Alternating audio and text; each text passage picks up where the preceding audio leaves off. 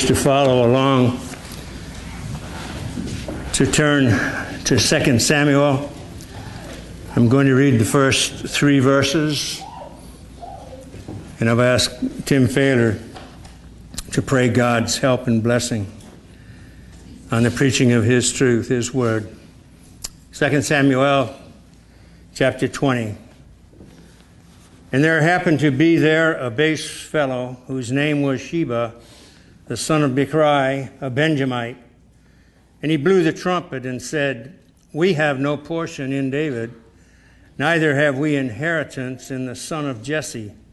Every man to his tents, O Israel. So all the men of Israel went up from following David and followed Sheba, the son of Bichri but the men of Judah clave unto their king from the Jordan even to Jerusalem. And David came to his house at Jerusalem. And the king took the ten women, his concubines, whom he had left to keep the house, and put them in ward, and provided them with sustenance, but went not in unto them. So they were shut up unto the day of their death living in widowhood. Let us pray. Dear Heavenly Father, we thank you for this day, this time you brought us together, that we could come together and hear your word read and sing your word and, and worship and magnify your name. We thank you for with our whole heart. Allow us now to hear the words of your mouth through the pulpit, through the preaching of your servant David, we ask that you guide him with your spirit, that you open our eyes and ears so that we might hear and obey, that we not put our trust in our own works and treasures, but rather with humility and meekness and lowliness allow us to be taught um, to trust only in your redemption through Christ and the righteousness that is brought to those of us who are in him. We thank you for that and pray this in Jesus' name. Amen. Amen. I chose to read the first two verses just to give us and remind us a little bit of the context of the passage that we're looking at. Verse 3 David came to his house at Jerusalem, and the king took the ten women his concubines, whom he had left to keep the house, and put them in ward, and provided them with sustenance, but went not in unto them. So they were shut up unto the day of their death, living in widowhood. Many commentators, I was surprised, simply skipped over this verse 3 or just glanced at it sideways. But one commentator, I appreciated his remark when he said that the inspired writer, inspired by God the Holy Spirit, has placed this right here. Interrupt, interrupted, many think, interrupting the narrative about Sheba and Amasa and so on.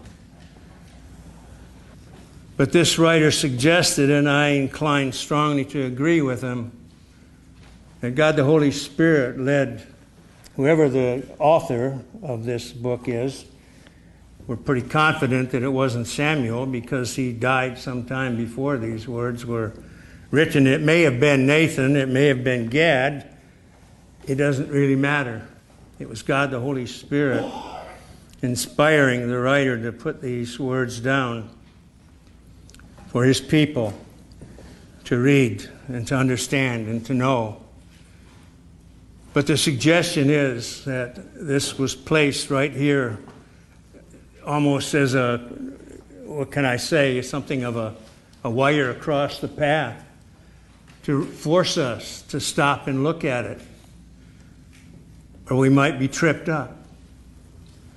And so we are looking at it regardless of who the inspired writer was, we wish to look at this third verse.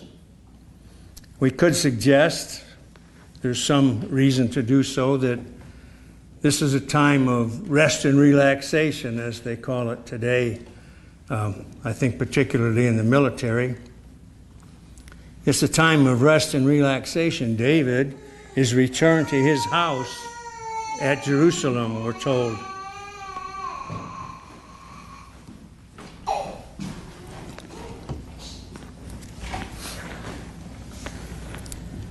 What brought us to this place? What brought David, more importantly, to this place? Well, we've been looking at all the events of chastening. God's bringing his promised chastening upon David in so many different ways. And now David is back at home on the throne.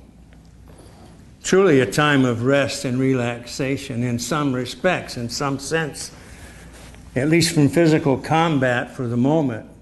He's back in his house in Jerusalem. What is he to do with these ten concubines? By its being placed right here and breaking up, as it, as it were, the narrative and bringing us to this dealing that David has to make regarding these ten concubines.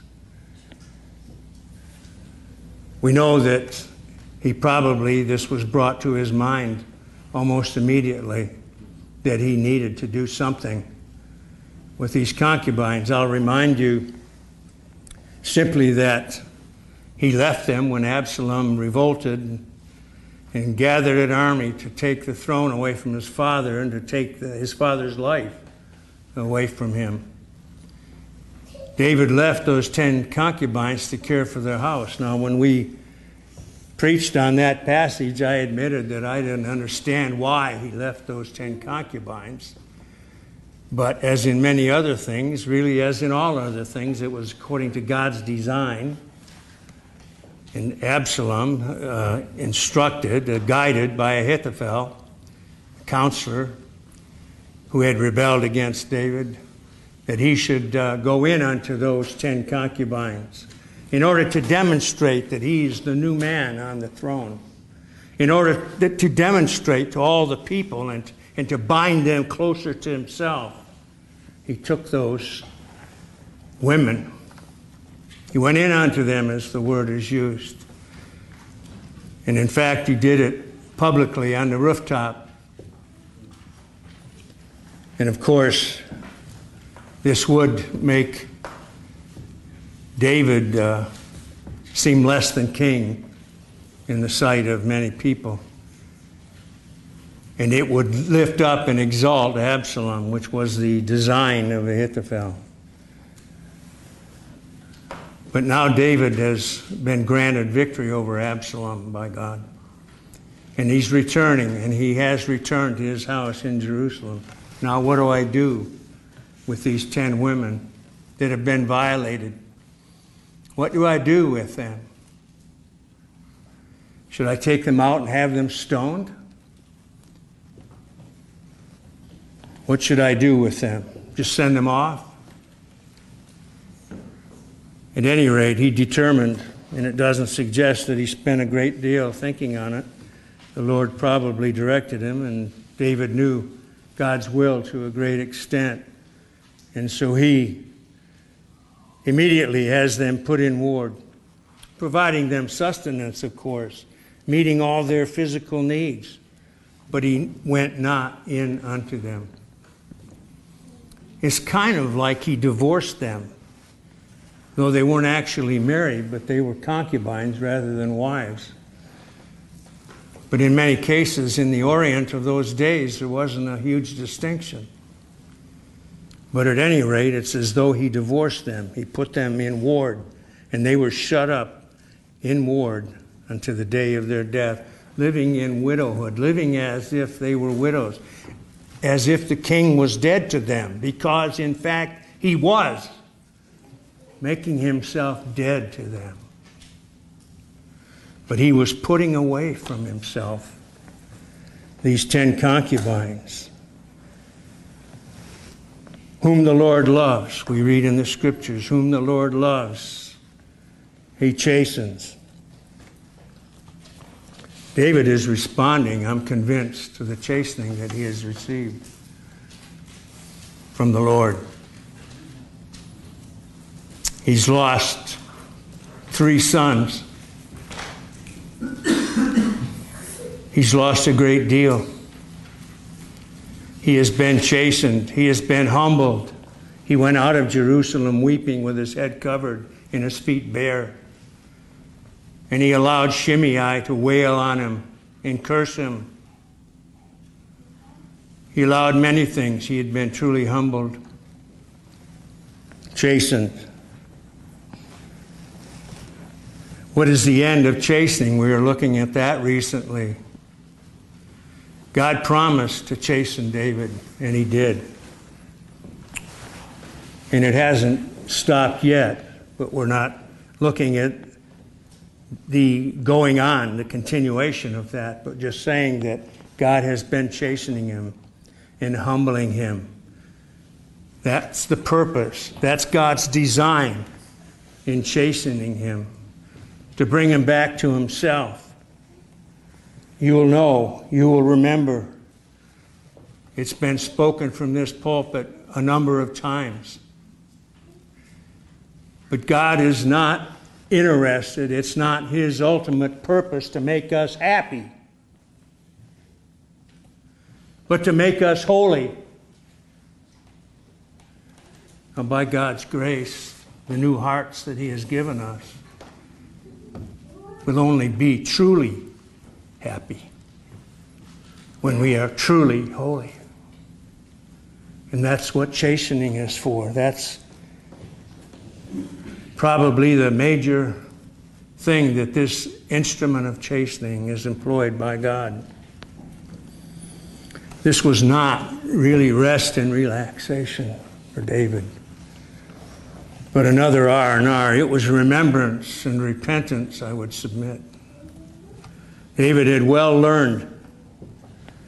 He had well learned that idle hands are the devil's workshop. I suppose it's somewhat paraphrastic of Isaac Watts, but he says, For Satan always finds some mischief still for idle hands to do. You remember how this all began, how David's sin began in chapter 11 of 2 Samuel, when we are told that at the time that kings went out to war, David stayed at home, he stayed behind. We're not told that it's all part of a, a plan that he had to seek and to violate Bathsheba, but it's not out of sight completely that that could not have possibly been his design for staying behind.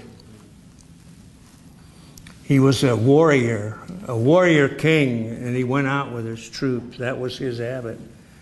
He stayed behind when kings went out to battle. That's how it all began. Idle hands are the devil's workshop. He had made him his hands idle. Sin led to sin, led to sin, led to sin. Adultery leads to murder. It all began when David stayed behind and not doing what he was directed to do, not doing what he was made king to do, but he stayed behind. David remembers well that fall into sin with Bathsheba. I would submit again, I would suggest that he remembered every step he took up that stairway to that rooftop. I would even go so far as to intimate that he probably knew that up on that rooftop he would have a view of Bathsheba bathing. We're not told that.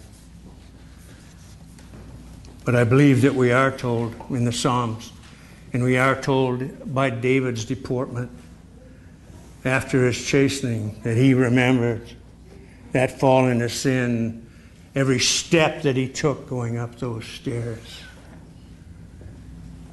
and remembering as well the horrific results of that wickedness.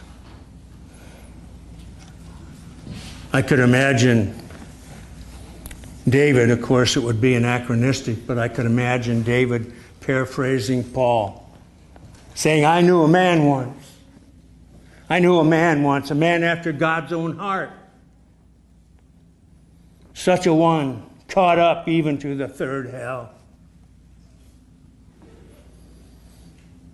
I say, even to the third hell, I paid threefold.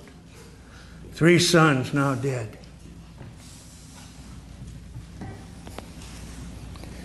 In my chastening.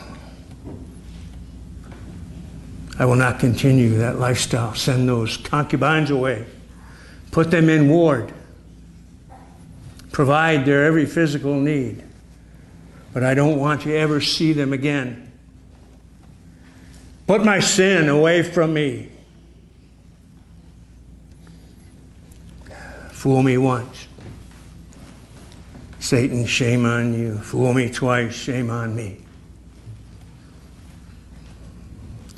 Our Lord told us in Matthew 5:28, every man that looketh on a woman to lust hath committed adultery already in his heart. Out of sight, out of mind.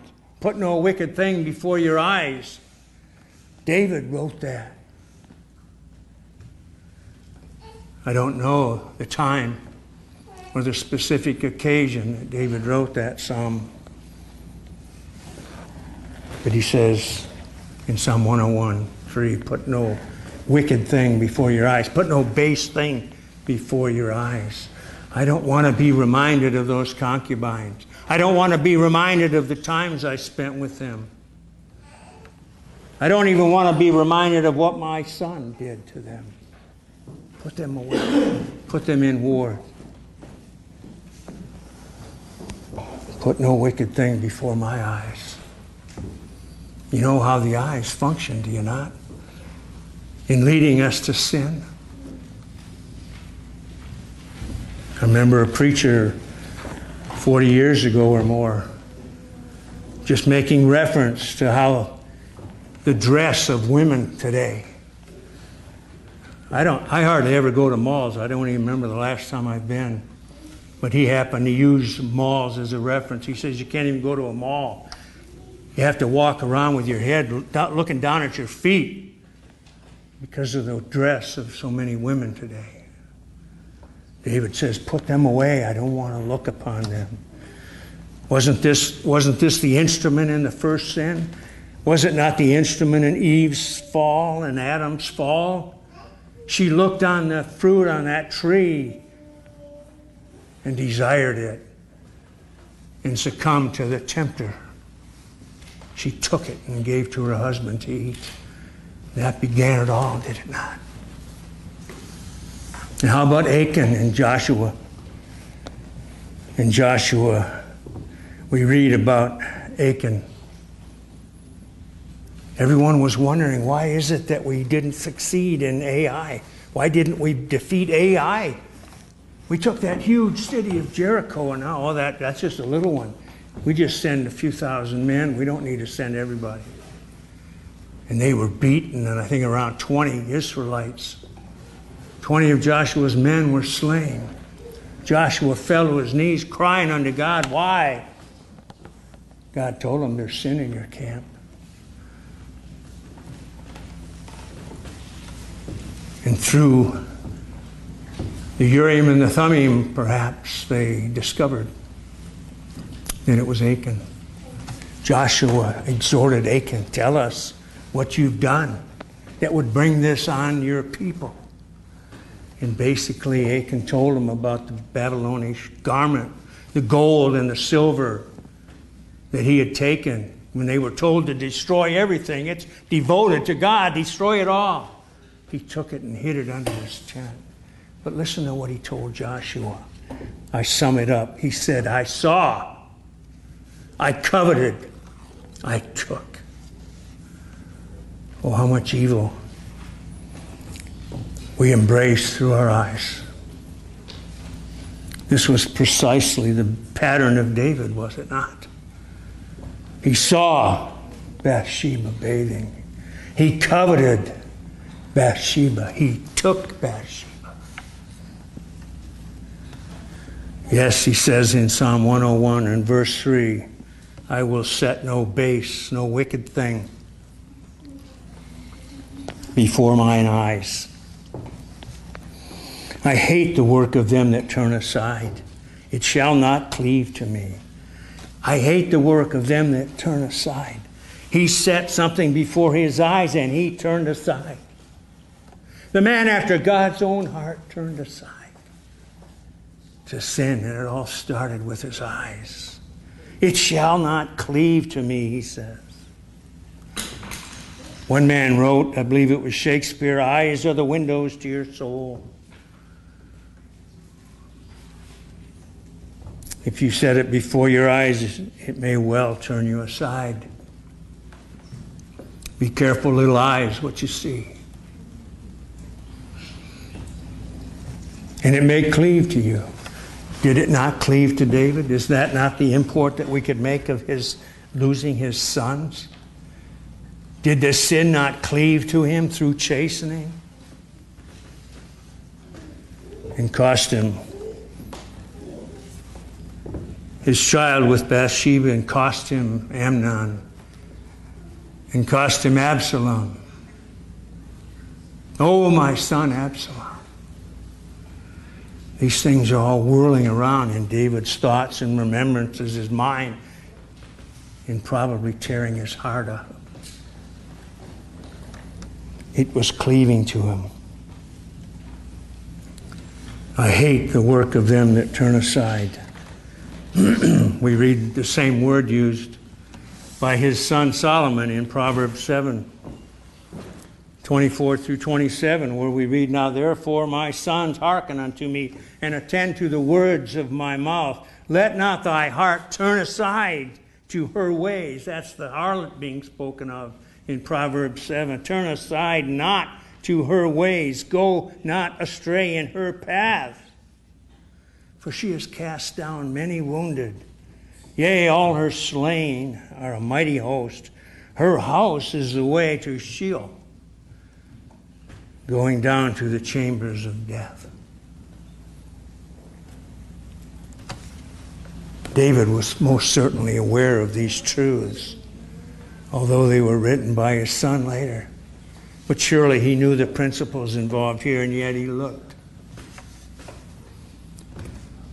Oh, how helpless we are without God's grace holding us back. We cry out often, do we not?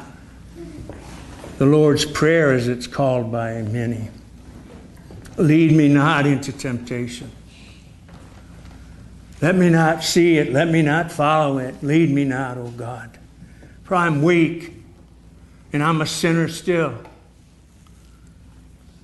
Lead me not.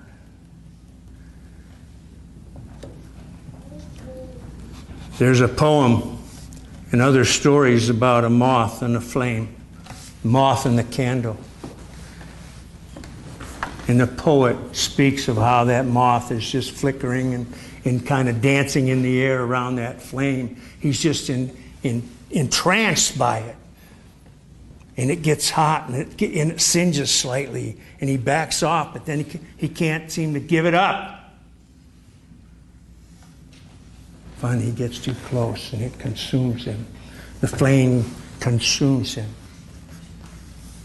That's a very apt picture of what sin does. Her house is the way to Sheol, going down to the chambers of death. This turn aside, David crying that, let not thy heart turn aside, or, or Solomon rather, the same words David uses. I hate the work of them that turn aside. Oh, keep me on the straight path the paths of righteousness upon which thou hast set my feet. When thou didst save me, when thou did regenerate my heart, keep my feet on those paths that I not turn aside. This turn aside, one writer suggests that as it's used in Proverbs, it's, it's, it's that of an unruly horse that chomps on the bit through his impatience and when applied to a bad man, it speaks of one impatient of all restraint, of unbridled passions. and that is headstrong and ungovernable in the gratification of them, trampling on all the obligations of religion and virtue. Is that not what John Bunyan talked about when he told us about the man in the iron cage in the interpreter's house? Why are you in there? Why can't you get out? I threw the reins off my neck. And now it's too late. The man in the iron cage said. Does this not describe David's behavior? But by God's remarkable grace, David wasn't thrown in an iron cage. There may have been times when he felt like he was in it, but he wasn't because God left the door open for him because he loved him with an everlasting love. And he caused David to love him back, and he chastened him. He didn't destroy him, he chastened him and brought him to himself. I mean, brought David to a right mind to go along with that right heart that God had given him. And it doesn't appear that David communicated what he had learned to his son Solomon. Look where we find this King Solomon, this son of David, in 1 Kings chapter 11. 700 and some concubines. Surely he was aware of his father's fall. Surely he understood what his father's life was like. Wow, that was terrible. He had 10 concubines, and this, this guy takes 700. 700. Perhaps David didn't teach him very well. I don't know how many years they had together. He failed to teach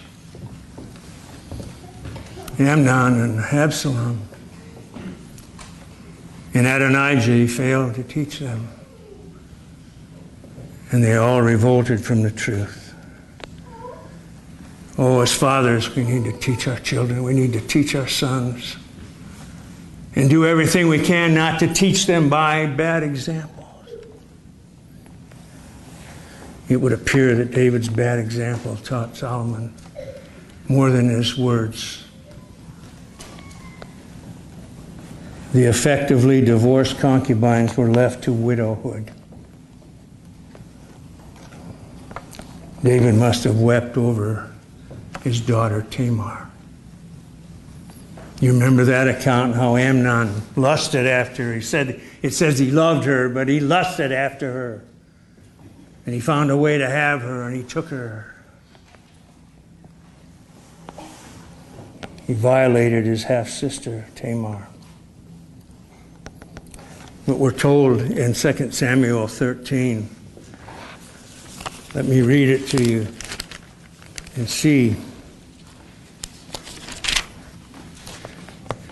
Amnon basically threw her out. She was begging. I don't know if, if it would have been lawful for them to be married, but she's begging him to go ask her hand of, of David.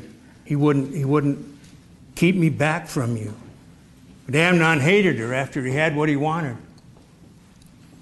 And he threw her out of the house and had a servant bar the door behind her.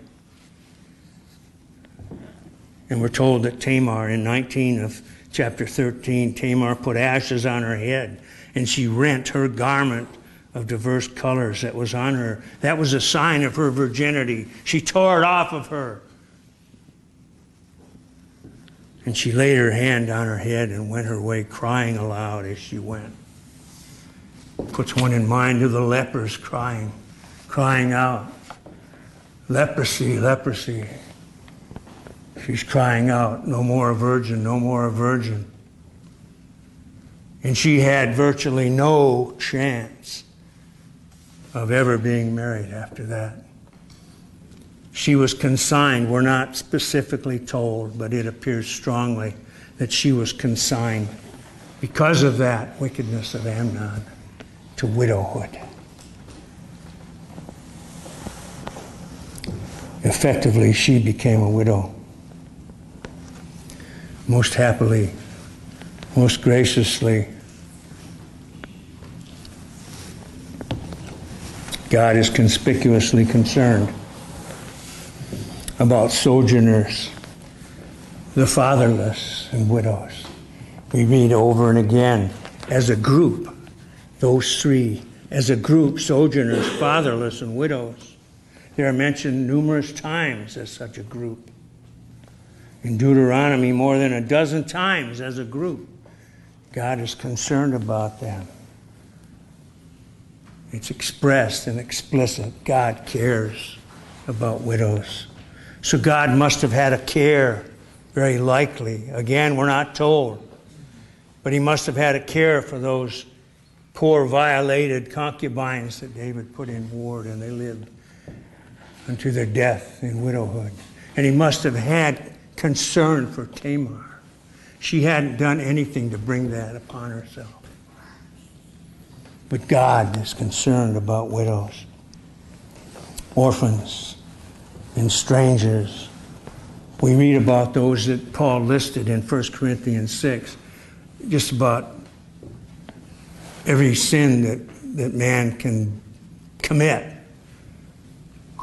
including widows, which isn't a sin, but every condition is listed there. And can we not add widows to those of whom Paul says, But such were some of you. But ye are washed, but ye are cleansed.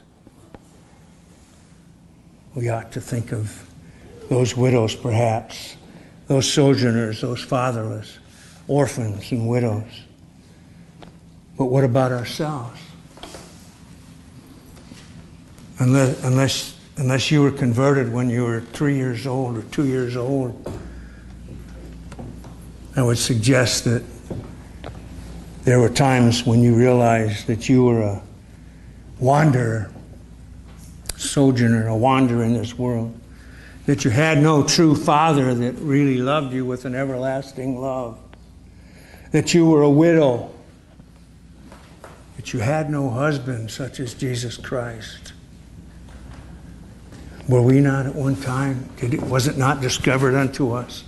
by God, the Holy Spirit working upon our mind and heart, that we were widows, that we were orphans, that we were strangers. Isn't that what Paul is teaching in Ephesians 2? Wherefore remember that once ye, the Gentiles in the flesh, who are called uncircumcision by that which is called circumcision in the flesh, made by hands, that ye were at that time separate from Christ, alienated, aliens. There was a time when we were aliens from the commonwealth of Israel. We were aliens from God.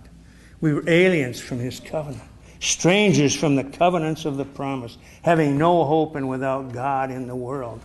But God, merciful, gracious, God that, that we've been able to sing about this morning.